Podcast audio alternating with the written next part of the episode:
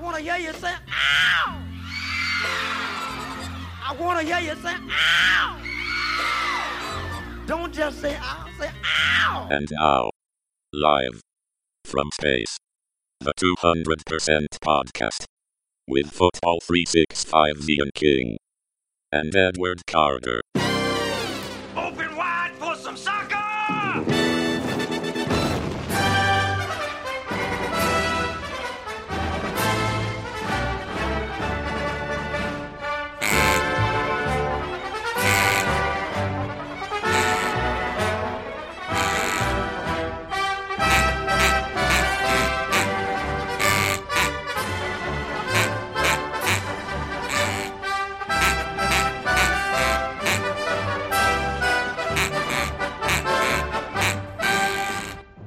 Hello, pod fans, and welcome to 200% podcast number 315.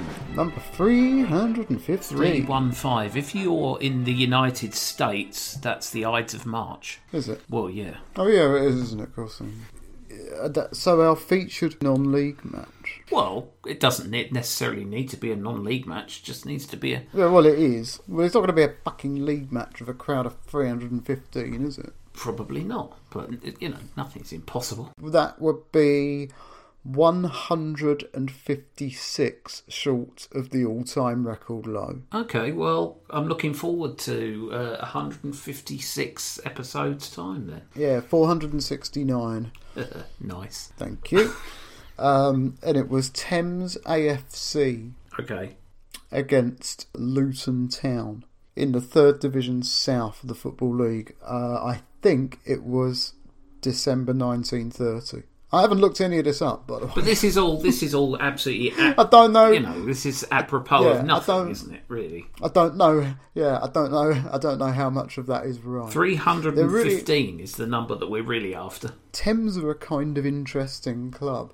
They were like Chelsea, uh, created to fill a stadium, and the stadium was the somewhat confusingly named West Ham Stadium uh, in um, East London. And uh, it, the West Ham Stadium held 120,000 people. It was a dog track. And what that means is that the smallest crowd ever, outside pandemic conditions, obviously, Obviously. for a Football League match, was hosted at the stadium with the largest ever capacity in the Football League.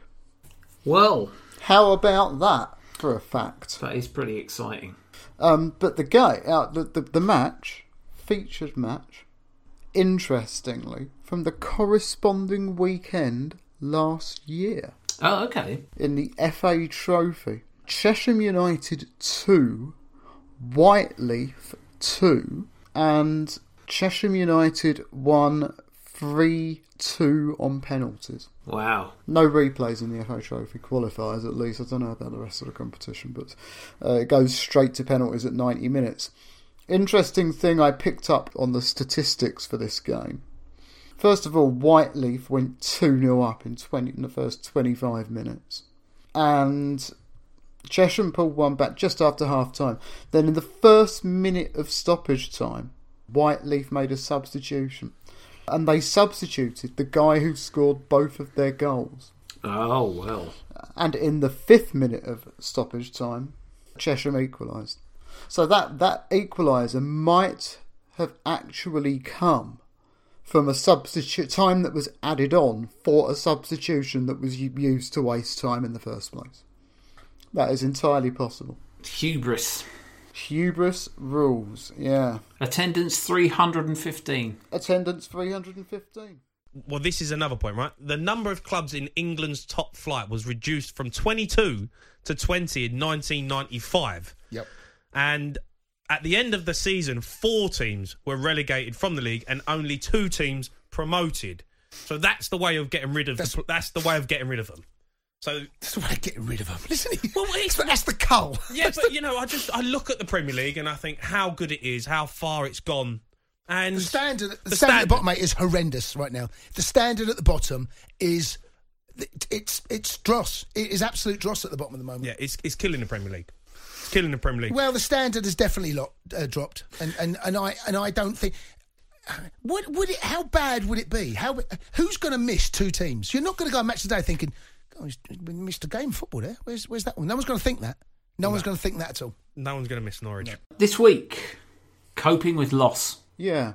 We've decided to move on to the big question. Yeah, well, well, yeah, I would say so. Jan Zwicky, a Canadian philosopher, argues that dealing with loss is the ultimate philosophical problem faced by humanity, and that all of our spiritual and knowledge systems exist essentially as a bulwark, an insulation against loss.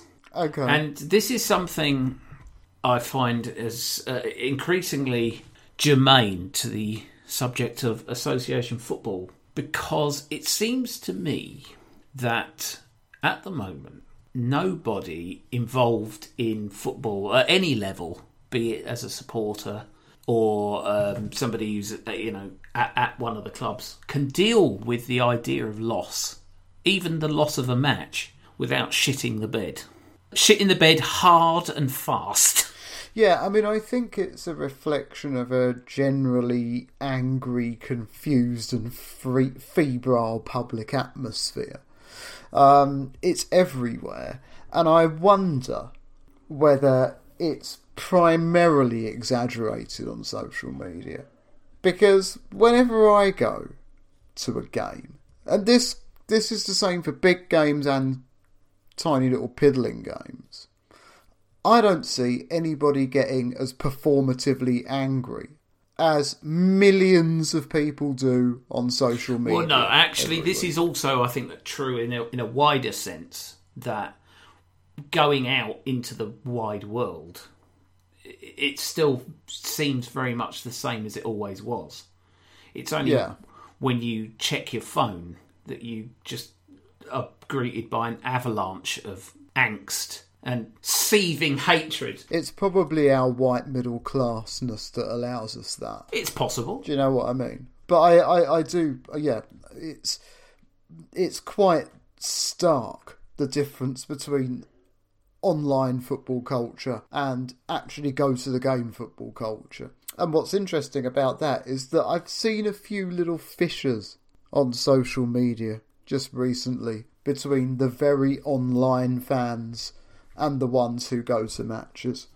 Um, and Civil you- war. yeah, you wonder whether that's where like football's next big dividing line is going to be. That's going to be incredible. The fault Yeah. lines between who's the biggest fan. No, I mean it's you know what matters in relationship to that is how the game's governing bodies and clubs react to it. Because if they decide that they want to benefit the home television audience and the very online a lot more than the people who actually turn up to the stadiums every week, if they decide that those other people are worth more, then that could end very badly for what we understand football to be. And we getting old, There's no denying that. and you have to kind of bear that in mind. That's what kind of concerned me most about the comments made by Florentino Perez about legacy fans. There's a point to be made there, and I would bet you a pound to a penny that if it wasn't commercially worthwhile for football to have fans inside grounds, they'd just get rid of us as soon as that. Because because we're a hassle. You know. Well, I think at that level, uh, certainly, we are moving towards a post fans age. The only absurdity in it is the prices that they all still charge when Yeah. we know for a fact, having witnessed it with our own eyes, that actually the Premier League clubs don't need any money coming through the turnstiles at all anymore. Yeah. Well, they I could do mean- easily and, and would probably quite happily do without a lot of us. Some need it more than others. Manchester United are quite heavily dependent on it, just because they make so much. You know, Well, uh, I, d- I forget what the exact figure is now, but it's multi multiple millions of pounds every home game. Thames AFC would have been absolutely laughing. Well, you've got to bear in mind that you know this being December 1930, Uh, there probably wouldn't have been anybody paying more than sixpence to get in. Well, no, and of course everybody was skint as well. It would be. I, I would be surprised if their gate receipts for that mu- for that match cost uh, topped five pounds. Yeah, I suppose so. Yeah. So you know, when when we talk about this in relation to loss, I think we have to understand that it is simply impossible to preserve football in aspic exactly the way we like it. And what's important is that we make our voices heard in terms of what it is going to become. Yeah.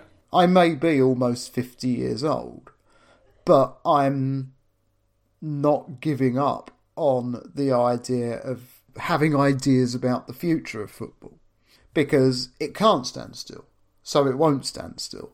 And that's what always used to irk me a little bit against this kind of against modern football thing was we can't wind back the clock Yeah. our collective youths are not coming back.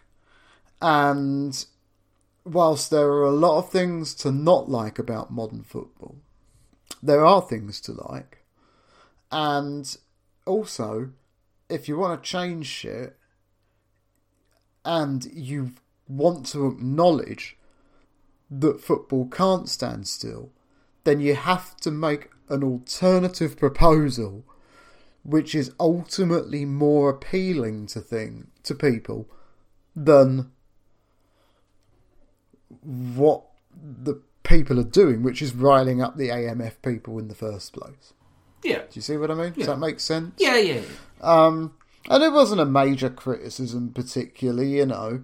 It is absolutely not incumbent on all critics to come up with a detailed solution of what they would replace it with. That's not how criticism works. It's not a critic's job to also say what would work better. It doesn't work like that.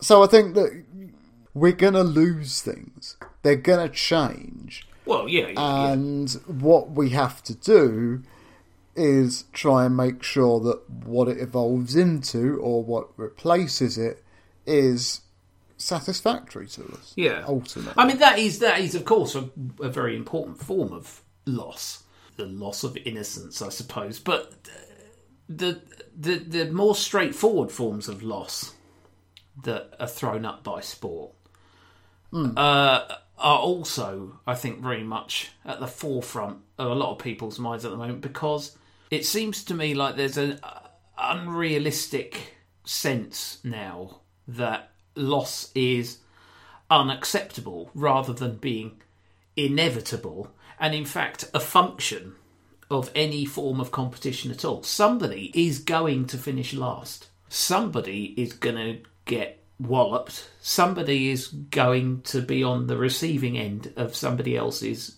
success. That's just the way of it.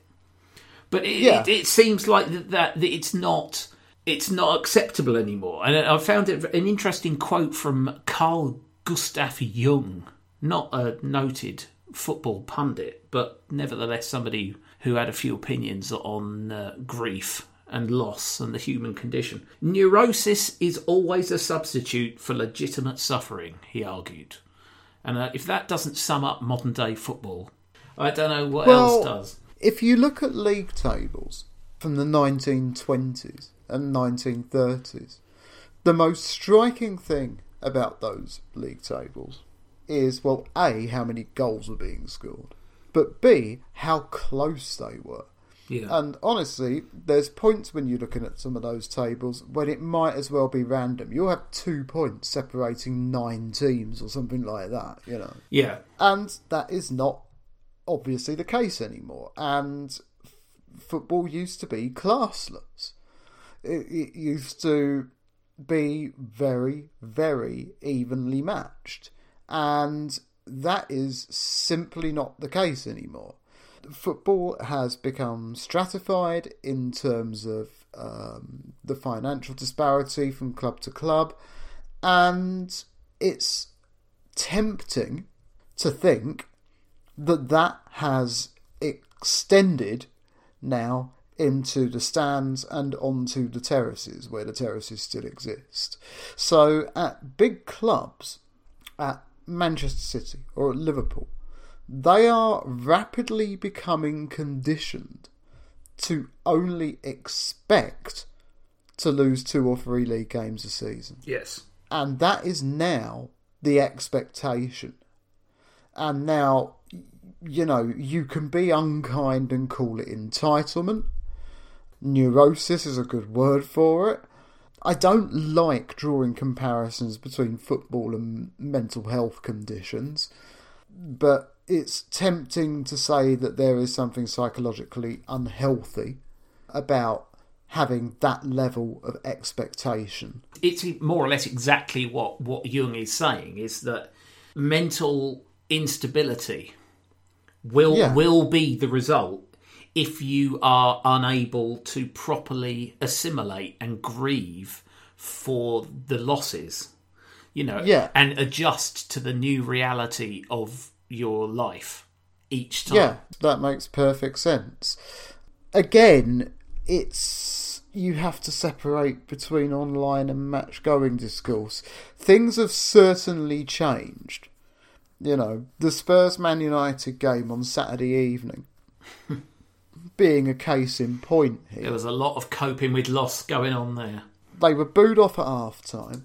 oh well There was booing when they took off Lucas Moura and brought on Steven Bergwijn. An absolutely huge amount of booing. I don't think I've ever heard a boo like that for a substitution. Yeah, and there was booing at full time. And you do find yourself wondering how much of that is performative. Well, yeah, obviously. I don't know. I'm not saying all of it. Um, and actually, you know, to anybody who might be offended by that, I, I've got more time for the people who are doing it performatively than the people who actually mean it. Oh, absolutely. You know, Yeah, yeah. I, I think that comedy booing, booing and laughing at the same time, is is one of the great unheralded pleasures of life. Well, it's one of the, the great reasons to still go to a football match is Yeah, to be able to contribute your two pence. And if your two pence is uh, derision and uh, mockery, Boo- booing with a smile on your face. A boo. At the end of the day. yeah, ne- Yeah, never, you know. never, ever boo with without a smile on your face. That's Yeah, it just yeah that that's weird. booing without a smile on your face is weird, and those are the people. Those are the people that I that I that I probably distrust. Well, I, I, I feel I feel a certain amount of pity for them. I, I, I, I think the majority of them, because you do see them in, in the crowd, and I always enjoy watching the people who are really, really winding themselves up. And you, Yeah. you get the feeling that, you know, as soon as the final whistle goes, they just walk out and go home and watch telly. And, um, but do they? Why be like that? It can't possibly be good for you. I mean, if I tried that, it would probably kill me. I give Yeah. it about three games, and my heart would explode. yeah.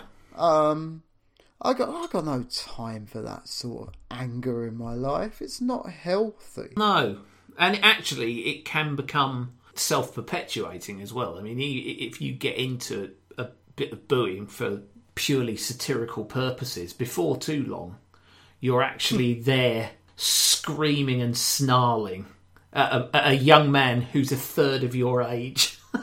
Yeah. and who if you did that to him in the street, he would kick the shit oh, out of you. yeah, well, with good reason. The only re and with good reason, no one would stop him. The only reason that any of that transaction is happening, especially in the way that it is happening, is unique to a football ground. The chicken korma, Made simple by Sharwood. Heat the oil. Cut and fry the onion. Add the chicken. Then stir in Sharwood's mild curry paste. Add water, cover and cook until tender. Finally, the almonds and yogurt. The mystery of Indian cooking. Unraveled by Sharwood. Where is Sharwood's mild curry paste? Find out! Now, one of the key aspects of uh, dealing with loss that I wanted to touch on was the current bogey team in the Premier League, Norwich City. They're not having a very good time, as we all know, but this is, I think, relatively new in my experience of football. This sort of growing movement, a nascent movement of people who go, they're not good enough to be in the Premier League. Yeah. Get them out. They're angry at them, aren't they? They're not living up to their lofty expectations. You're cheapening. You're cheapening everything. Yeah. The thing is that Norwich are in the Premier League because they were promoted from the Championship last season As champions as champions. with 97 points. Yeah. So if it was anybody apart from them, they'd probably be worse. Oh, well, yeah, obviously. You know, statistically speaking. Have a chat with Sheffield United about how easy the Championship is. Or Sunderland. Yeah, or Sunderland. Or Leeds. Yeah, or Nottingham Forest. Derby County. Yeah. The list, yeah, the list is endless. Yeah, have a chat with some of them. You're saying that Norwich aren't good enough. Yeah. Well, you know, I mean, the thing is that they're bad. You know, I I, I watched uh, the Leeds game yesterday, uh, Yes. and they're just they worked really hard, but they are just limited, and there are limitations on what they can do. But to say that A, they're not trying, or B, they're spoiling your view. They're Yeah. just such dick moves, aren't they? Well, I mean, the key, the, the, the real um, key moment when this came to light was on the Talk Sports show, The Sports Bar, with Jason Cundy and uh, Jamie O'Hara. Okay. The radio equivalent of two legs of lamb that have become sentient somehow. Good God. So you've started listening to talk radio, then, Well, no, I, I haven't, but I, I was made aware of this due to Twitter. Their argument is that they need to get an 18 team Premier League because the, these whipping boys are an embarrassment. These are words that they used. They said it. They were an embarrassment. They're they're producing irrelevant matches, and they're disgracing themselves. Now, for a start, I think it's a bit rich for Jason Cundy and Jamie O'Hara Yeah. Men whose reputation as former Premier League footballers owes quite a lot to the fact that there are some lesser teams allowed to participate in the Premier League. Mm-hmm. And of course, let's not forget that Jason Cundy played 58 games for Ipswich Town. No one's going to miss Norwich. But they were saying it isn't. It's not a Super League thing. They're against the Super League, but these people are just not good enough. And I don't think that you can honestly say we need to get rid of Norwich City and not be essentially pro some sort of Super Yeah, League. If- because that's exactly what Liverpool, Man United, and all that lot are saying about everyone else in the Premier League. if yeah, if you deny a team the right to participate uh, when they've fulfilled all of the pre-agreed qualifying criteria, then you're pro Super League. the point is that it is a meritocracy. Yeah. You know, that is how it works. It's how it's always worked. It's how the entire game has run itself since 1888. Yep. And it has been so successful that it's been exported almost entirely around the world. Yeah. Now, there are variations, you know, Major League Soccer is a variation. Uh, they have um, a, a very a different variation in Argentina with the apertura and clausura. Yep. So there are, but they do ultimately come close to this fundamental principle. Everybody plays each other twice a season, home and away. You get points if you win, less points if you don't, and none if you lose. And at the end of the season, the team with the most points is the winner. It is beautiful in its simplicity. In terms of, I, I, I would go so far as to venture that it is one of the great pieces of architecture of the late 19th century. The Football League table. And now these fucking Bergs are just turning up on the radio where they've got reach. That's what's Yeah. important. They've got reach. People who are in a position to be able to control this sort of thing may well be listening to them. And there hmm. they are, spouting this bullshit for money. I bet that if you took them to one side, they wouldn't even believe in it themselves. Oh yeah, you you do wonder whether or not they even realise that what they're saying. What the fucking implications of that would be. Because it wouldn't be an 18 team Premier League for very long, because the bottom two of that would be the worst. Because the fact of the matter is that the reason why there is this huge gulf is because there's such a huge gulf between the Premier League and the entire rest of football. Well, that's this is it. why. Yeah. That's that's what the problem is. The problem isn't too many teams in the Premier League.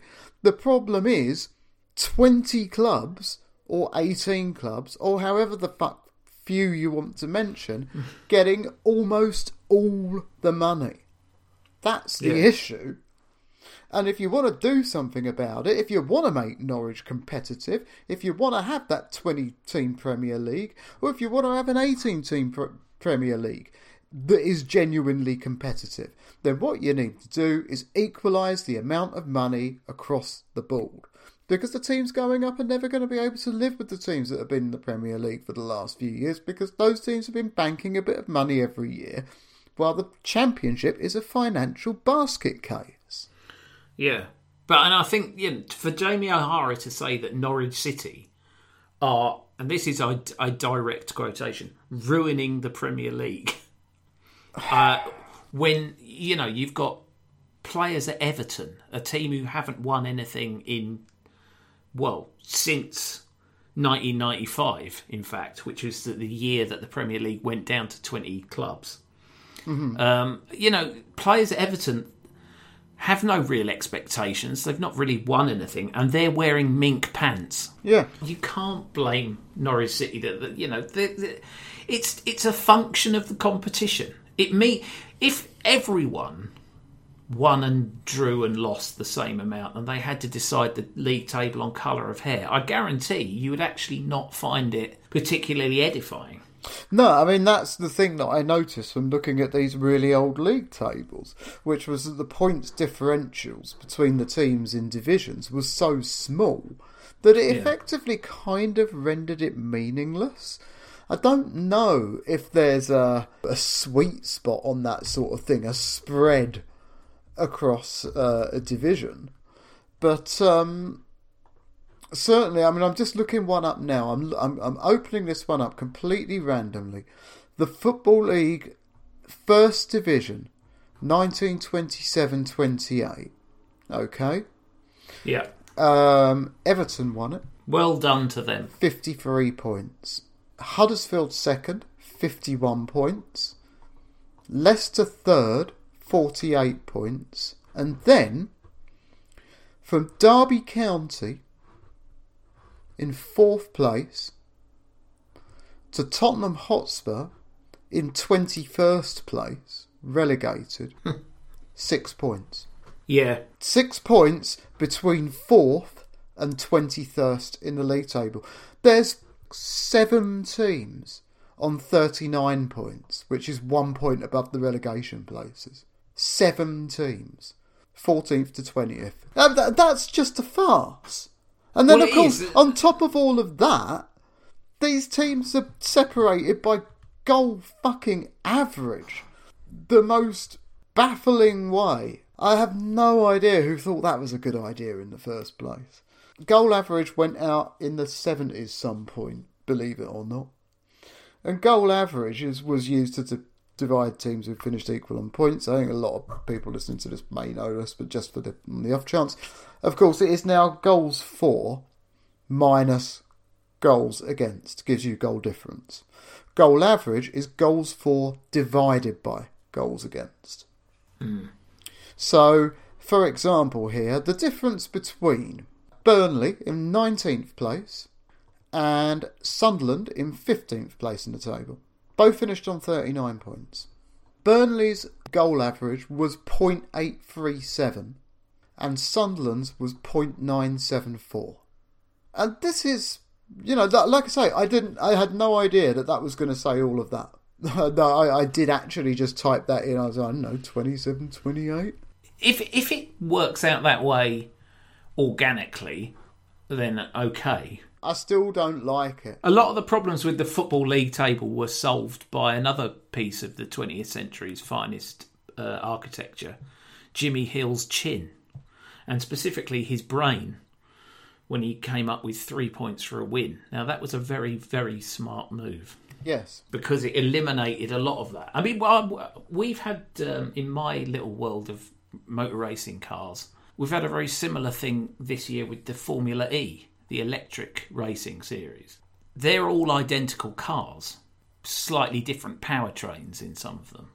Mm-hmm. But this year, the, the the the way it worked out with the qualifying format that they had, which essentially had the people who were highest in the championship going out first, so that they were essentially clearing up the track for mm-hmm. everybody else, meant that pound to a penny, the person who done the best at the last race or was doing the best in the championship would probably qualify down the back. And then they've got 45 minutes to try and get through in a field of identical cars.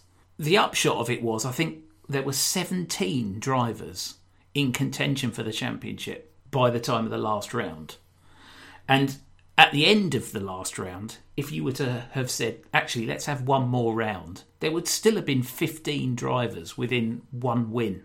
And it, it actually, you, it's quite nice initially. You think, oh, well, you know, getting some interesting results, some different winners. But at the end of the day, it's a meritocracy. And I don't want to see everybody winning just because they've had one hand tied behind their back. I want to see an actual competition. And if that means that someone one year falls off the back and gets a real pasting, then that is, you know, that is what it is. The only reason it means anything to win anything is that there's going to be a lot of people who've lost. The FA Cup, at the end of the season, you've beaten 700 odd teams, essentially. Yeah. Seven, 750 odd teams have gone into the FA Cup trying to win it and have lost. But you didn't lose. People need to stop being so unreasonable and shrill and trigger happy about loss. They just need to accept it and accept that it's good for you, you know? How, what are you going to be like if when someone dies, if you if you can't deal with the fact that your team has copped a drubbing on uh, Saturday? Well, it's cleansing for the soul, isn't it? It is cleansing for the soul. And we're all looking for security. This is one of the troubles in life at the moment. Everybody wants security and they're not getting it. Have you got Have you got a feeling of security today? I've got a feeling of security regarding a few bob, obviously. I've got, I've got, I've got a few bob more than I had, you know, 10, 15 years ago. But um, I haven't got total security because total security means to be involved in something you implicitly believe in and, and, and doing what you want to do. Security is not ro- uh, riding around in a Rolls Royce having enough cash on to live for the rest of your life. And the security has got to start here. And the money in the bank, sometimes you forget about that, you know. And what's the dreadful thing about being? You said it's terrifying, sorry, but out of a job, unemployed. You were saying you are at the moment. Well, the rejection for a start was terrifying, having been sacked. The rejection. That's hard to bear. Uh, irrespective of how much you tell them the wrong, and you tell yourself the wrong, it's still hard to bear. And the, the, the feeling of the feeling of being out of the one thing that you feel you can do best. That's a terrible fear. Let's move on to another form of loss, which is the loss of a job. Okay. Uh, we're recording on Monday, the Yep. 1st of November, and earlier today, dear old Nuno yeah. finally finally paid the penalty But, but finally, yeah. after a very disappointing, it has to be said, performance against Manchester United, who are, of course, now free of all suspicion, having not lost a game for what seems like an eternity. Yeah. You feel awful for saying it. And you feel awful because it's the first thing you say as well. Well, he's got to go. he's, you know, lovely bloke, gave all that money to that homeless charity that time, blah, blah, blah, but he's got to go. And, and, and, and maybe that's what I don't like the fact that we reach for that first rather than the the, the Yeah. feeling of disappointment. And I'm disappointed though, because, you know, I have some scruples. And one of them is that I would rather the manager of my football club be nice. Yeah.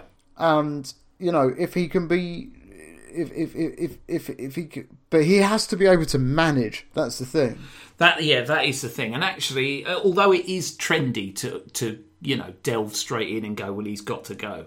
I think in this case, it was it, It- was not the right fit, and in in a way, he's probably been done a kindness. Yeah, it was. It was. You know, you don't have to cry for these people. He's he's he he's he's got plenty of money. I'm certain of that.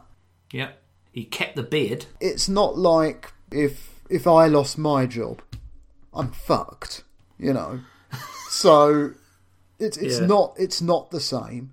But having said that, it still leaves a little bit of a unpleasant taste in the the mouth to feel as though you have to say it. I think most people who know me will know that I am not a trigger happy person when it comes to football managers. I do think that patience is a good thing, and I do think that the definition of what a manager is has changed in recent years in a way that I don't really necessarily even think does anybody any good anymore. You know. No, So, I yeah, I, I, I, I felt sad about it. Um, I felt sad that it didn't work out because I really would have liked it to have worked out.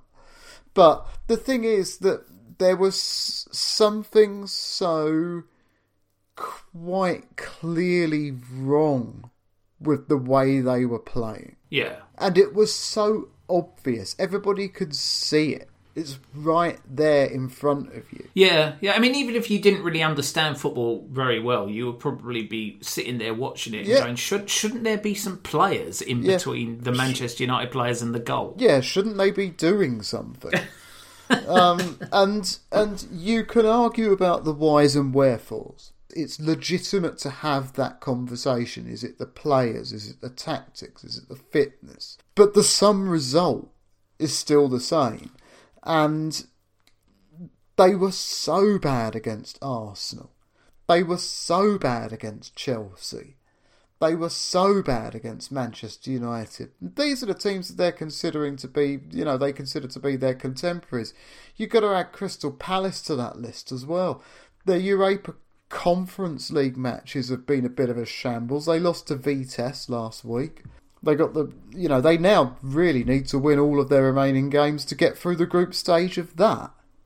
And hmm. the, all right, they're in the quarterfinals of the Carabao Cup, but that's it. The Man City performance was an eye opener because it kind of looked and felt so wrong, and everything that's kind of followed since then two really bumpy one 0 wins, and then just a bunch of thrashings.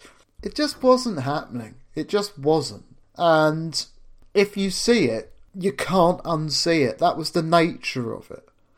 There was hmm. something about it that you couldn't put it to one side.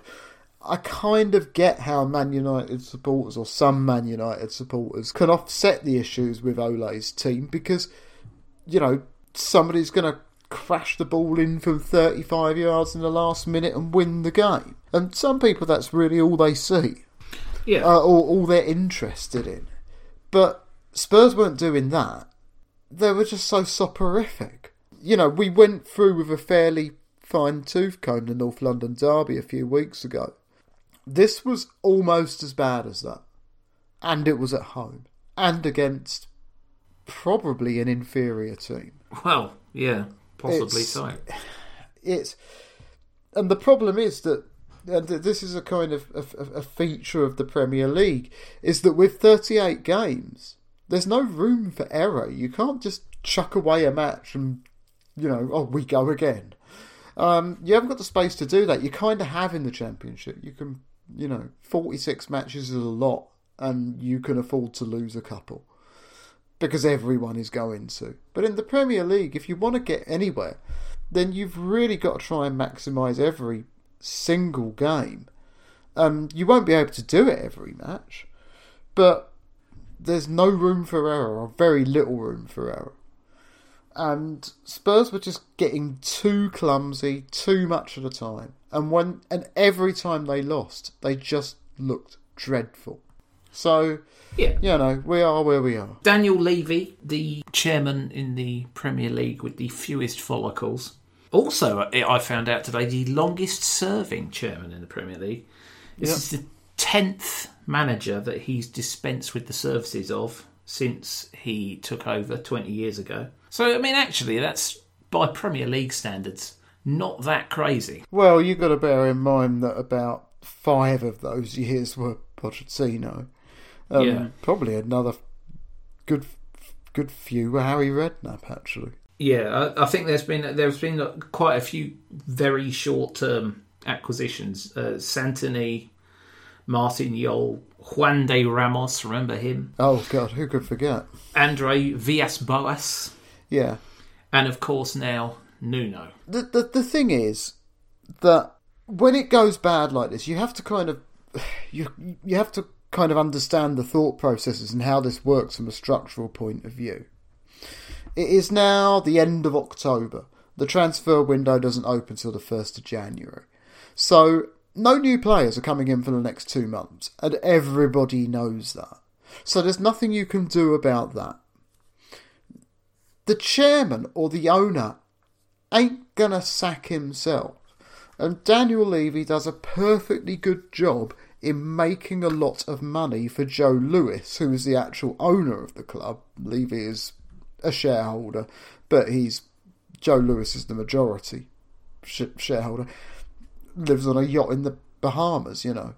Well, and um, and from that perspective, he's doing a very good job because Tottenham make a lot of money and a lot more than they used to. So he's not going anywhere. So it is literally, if you really see something that you need to effect an immediate change on, that it's going to be tangible and make a difference at the end of October, getting rid of the manager is the only thing you can do from a practical perspective. yeah, And Newcastle are in the same position. Well, Steve Bruce has gone, and they have not improved a jot. They Well, were yeah. diabolical against Chelsea on Saturday. Absolutely diabolical. It all comes down to A, who the new coach is, and B, what business they can get in the transfer window. And we talked about this before. They're going into the worst of the transfer windows, the January one, with an as yet unnamed coach, which I don't know. It's probably going to end up being Fonseca, isn't it, Paulo Fonseca? Or it could be Eddie Howe, or it could be Nuno. Who knows? it could be. Um, Or Steve Bruce. yeah, but at the moment they're going the fuck down. they're they're all you know they're as almost as bad as Norwich. Well, they've won as many games as Norwich. They've won yeah they've won as many games. They've drawn two more. Uh, I think they've had a slight they'd had a slightly easier start to the season because Norwich had quite a difficult start. They've Yeah, already no- played. Norwich's next four games uh, Brentford away, Southampton at home, Wolves away, Newcastle at home. Yeah, By the end of that run of four games, I don't think that people will necessarily be talking about Norwich as could this be the worst Premier League team of all time? Because they may already have managed to get the two wins that they need. Well, I don't know. You see, I, I one thing I am uh, inclined to think is that there's a strong possibility that this worst team of all time thing becomes self-perpetuating. Um, it's in the media so much that under normal circumstances, the players probably wouldn't give a fuck and would just be like, right, okay, who are we playing next? You know, but now if the the constant blather in the background is only likely to make them more nervous. When they play in Leeds yesterday, it's like you know third bottom against bottom of the Premier League. Like, lads, it's only the end of October. They were so nervous, both teams. First ten or fifteen minutes, balls going all over the place, wild passes, misplaced passes, bad control. Um, it was really noticeable, and and and and you do find yourself wondering whether it's that constant blather which is turning up the nerves on the players because the fact of the matter is that that's only likely to happen more if every game is treated as an event. They've already got a plinth for the ball. They do that as routine. you know, they have to line up and do this performative everybody shaking hands thing. Do you know, they used to just run out onto the pitch wearing tracksuit tops and kick footballs out in front of them. And, and Yeah. it was and it was much better. I know it's not coming back. They were the days. I'm just saying that if you didn't get that feeling, supporters can't even really cheer when a team comes out onto the pitch anymore because it takes too long. You used to get this big rousing cheer when the teams came out onto the pitch. Now it's like this lengthy round of applause, which has just got nothing behind it because nobody can sustain a cheer for the amount of time that it takes for these teams to get out onto the pitch. It's true. That's another thing that we have lost, and it's Yeah. not coming back. But I'm, you know, I'm placid with it. I have assimilated it into the new reality of my life, and I just feel sorry for all those people who never watched uh, the good old days with the short shorts and the moustaches and the tracky tops. And the racism. And the ra- although, to be honest, that we're doing our best to bring that back. Yeah, we well, yeah, we're doing we're doing all right on that front.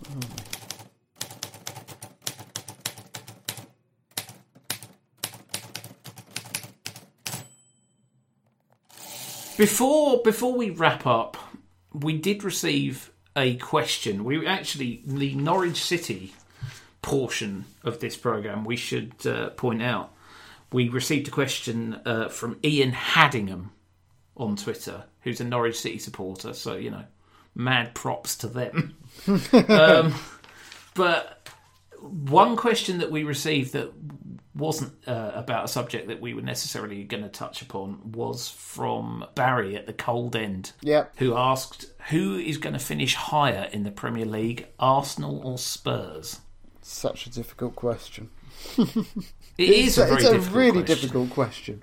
At the moment, it's Arsenal. No question Yeah, at all. at the moment it's Arsenal, absolutely no doubt about it.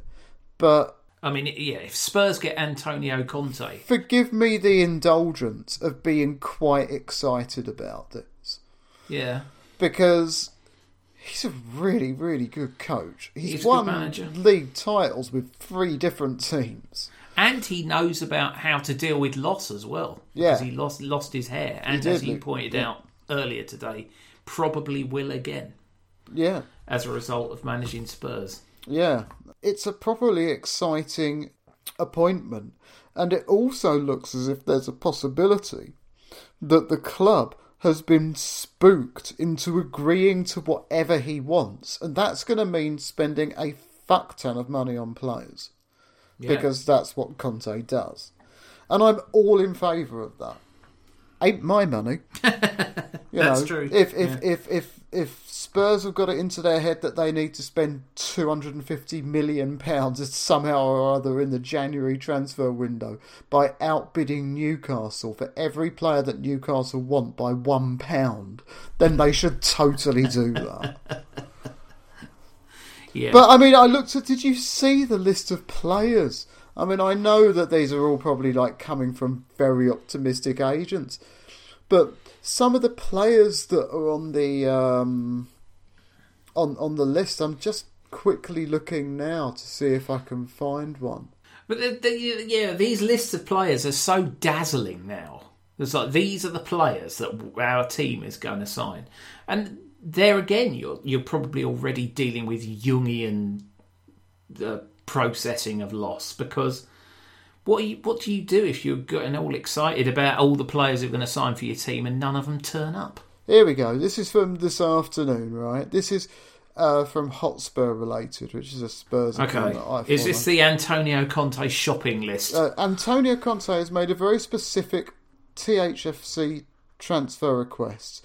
He has identified uh, Stefan de Vrij, Matthijs de Ligt, Alessio Romagnoli, uh, Marcelo Brozovic, Federico Chiesa, and Dusan Vlahovic as potential targets. Fair enough. So fuck it, spend all of them. Spend a billion quid and spend all of them. Yeah, why not? There you go. Joe Lewis can afford that. The Brown Bomber. Joe Lewis, he, he's very rich. He can afford that. Go on, do the lot. It would be hilarious. well, yeah. Newcastle with all that all that oil drenched money and every other Premier League club refusing to do business with them because they think they smell. yeah, it's possible. There is no way that there is going to be a single player on that squad that doesn't respect No. Conte. Yeah, he is genuine elite European coaching staff. He, this is this is top level. They've gone all in this time. You know, what if he can get that back out of Harry Kane again? What if he can do that? What if he can get them into the Champions League places and well, win you a see, cup? there's not actually there's nothing wrong with the Spurs players. The the Spurs players are the sort of players who, uh, if you were getting good results, you you would point to them and go, "Well, look at all these great players that we've got."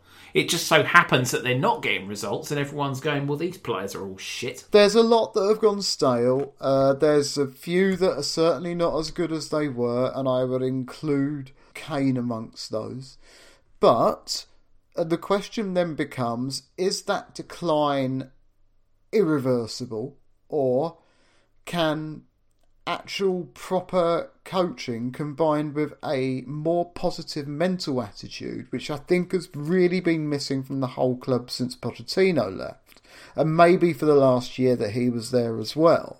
If that can be brought back, what power can that have? And the answer to that is I've got no fucking idea. I don't remember another club doing something like this before. In the position that Spurs are in now they really have lumped it all on the manager, and he is a manager who expects to be backed, so they're going to have to back him. I I don't know. I don't know. I don't know where it ends up. The only thing that I can say for certain, I think I said this before, is that it will be interesting. And after several years of it not being interesting, then I'll have that back. It's like, you know, they got to the League Cup final. I couldn't have been less interested in that game. I sat there like, it, I, it was, I felt obligated to be there. It was, it was awful. And Spurs aren't going to win the Premier League. They're not going to win the Champions League. They're not. I, you know, they're not that. They haven't been that profile club since well before I was born. But at least if they're not going to win anything, or if they're going to win a League Cup every 10 years, or an FA Cup every six or seven years, or something like that, if that's going to happen, then at least let me enjoy it. And there you go. As long as you don't get too engaged with it, as long as you don't find yourself getting too emotionally attached to it all, then it has this has the potential to be real fun. And all without having to apply any bone saws to anybody and without having to deny any rights to any oppressed groups. Very true. And you have, in that, reached the seventh stage of grief acceptance slash hope. So you've done very well. well. Yeah. Well, no, it's it's you know my my level of hope is um blunted in the same way that my level of unhappiness when they lose is blunted. Um, I don't feel either particularly strongly. That's for the people who go to every game. Those guys invest a lot emotionally into the club. I don't really. I got no right to be hugely pissed off when they lose.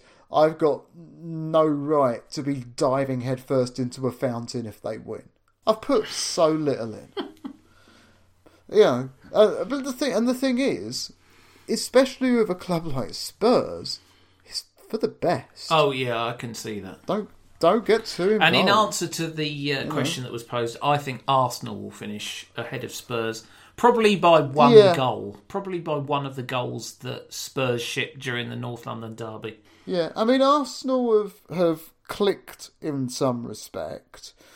It's not guaranteed yet. You know, we have to see what happens because they've been on a kind of long unbeaten run now, haven't they? Is it five games? Something like that. They, they've league? um, stumbled upon the secret of an unbeatable goalkeeper, Yeah. which is always handy. The question that comes next is what happens when that breaks? Because the first unbeaten run can be the most difficult one to recover from. Mm-hmm. Oh, Do you know what I mean? You you can be propelled by your own confidence, and when that takes a big wobble, the reaction to that will be mo- most telling in terms of you know us understanding whether they're the real It's a fine line. I'll tell you what, we were talking about points spreads across divisions.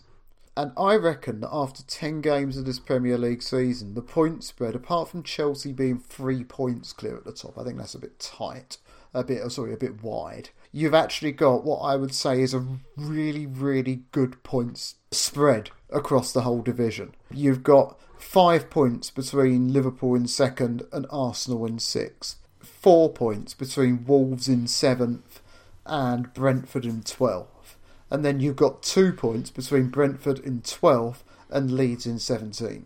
I think that's a I think that's a good spread Yeah. of, of points to have. I think that actually, you know, if it carries on like this, it will be the most interesting Premier League season that there's been by a Yeah. long way. And the fact is that if Newcastle and Norwich are at the bottom and neither of them managed to win a game, then you know just accept it for what it is—a bit of history, a bit of uh, colour, a bit of trivia, and sh- just shut up about eighteen-team Premier League. You flappy bellends. Fucking pair of idiots. But anyway, what have we learnt? We've learnt that Norwich City are trying their hardest and should just be left alone. We've learnt that Daniel Levy has got fewer follicles on his head than a snooker ball. I'll tell you what, right? Pep is bald was doing some brisk business on Twitter on a Saturday early evening. Yeah, well, there's a big there's the, the big bald off coming. I think between Pep and Daniel Levy. You knows it. It's for all the marbles. I think this season is going to decide once and for all who's the baldest, the Tottenham chairman or the Man City manager. Uh, I don't like that because Spurs always lose and Manchester City usually win. So if there is some sort of ultimate reckoning, that's going to be Man City winning the fucking Premier uh, Champions League. Well, I tell you, I, I, I mean, Spurs are well positioned at the moment because Daniel Levy is as bald as a fucking coot. Yeah. I'll tell you who didn't have a good game at the weekend Kevin De Bruyne. Hmm. He's gone right off the boil. Well, maybe he needs to shave his head. Well, I think he's got. I, I think it's wear and tear. I think that they get pushed so hard. And Golo Kante does the same thing, you know. Um, Yeah, They, well. they, they're just kind of falling to pieces a little bit. Yeah, we need to pray for Mojo Yeah. If possible. if possible. Anyway, is that it? Have we finished? That is it. We have discussed loss, accept loss, welcome it into your hearts because it is the one true guarantee of human existence. That and pose. Oh. We'll be back again, same time next week. You can find me at TWRHT. You can find him at 200% podcast, I think. Is that right? 200% pod. All right, there you go. That. We will be back same time again next week. Thanks very much for listening, and goodbye.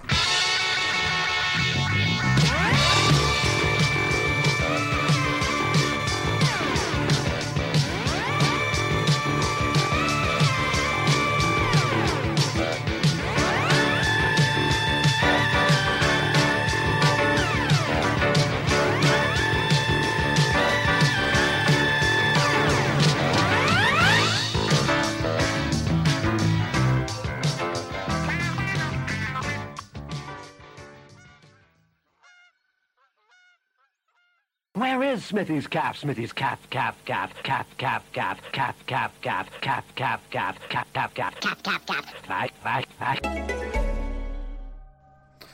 We'll be back again same time next week. Thanks very much for listening. And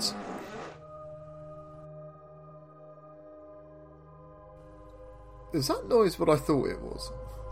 What did you think it was? Well, it sounded like you did a massive fart.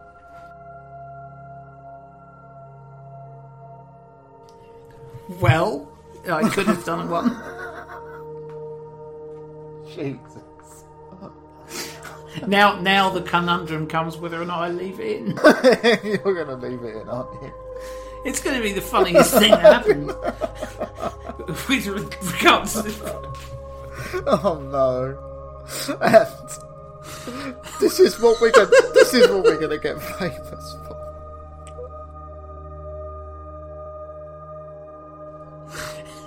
this will be the breakthrough thing. I'll be going like, um, excuse me, I'm an artist, and then we go, no, we just want the 17 second long fart. Well, I'm. I will probably be able to oblige. well, that's the thing. That's, that's the thing that concerns me.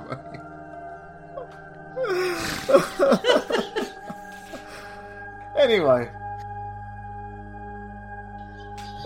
we will be back next week. We might not be back next week.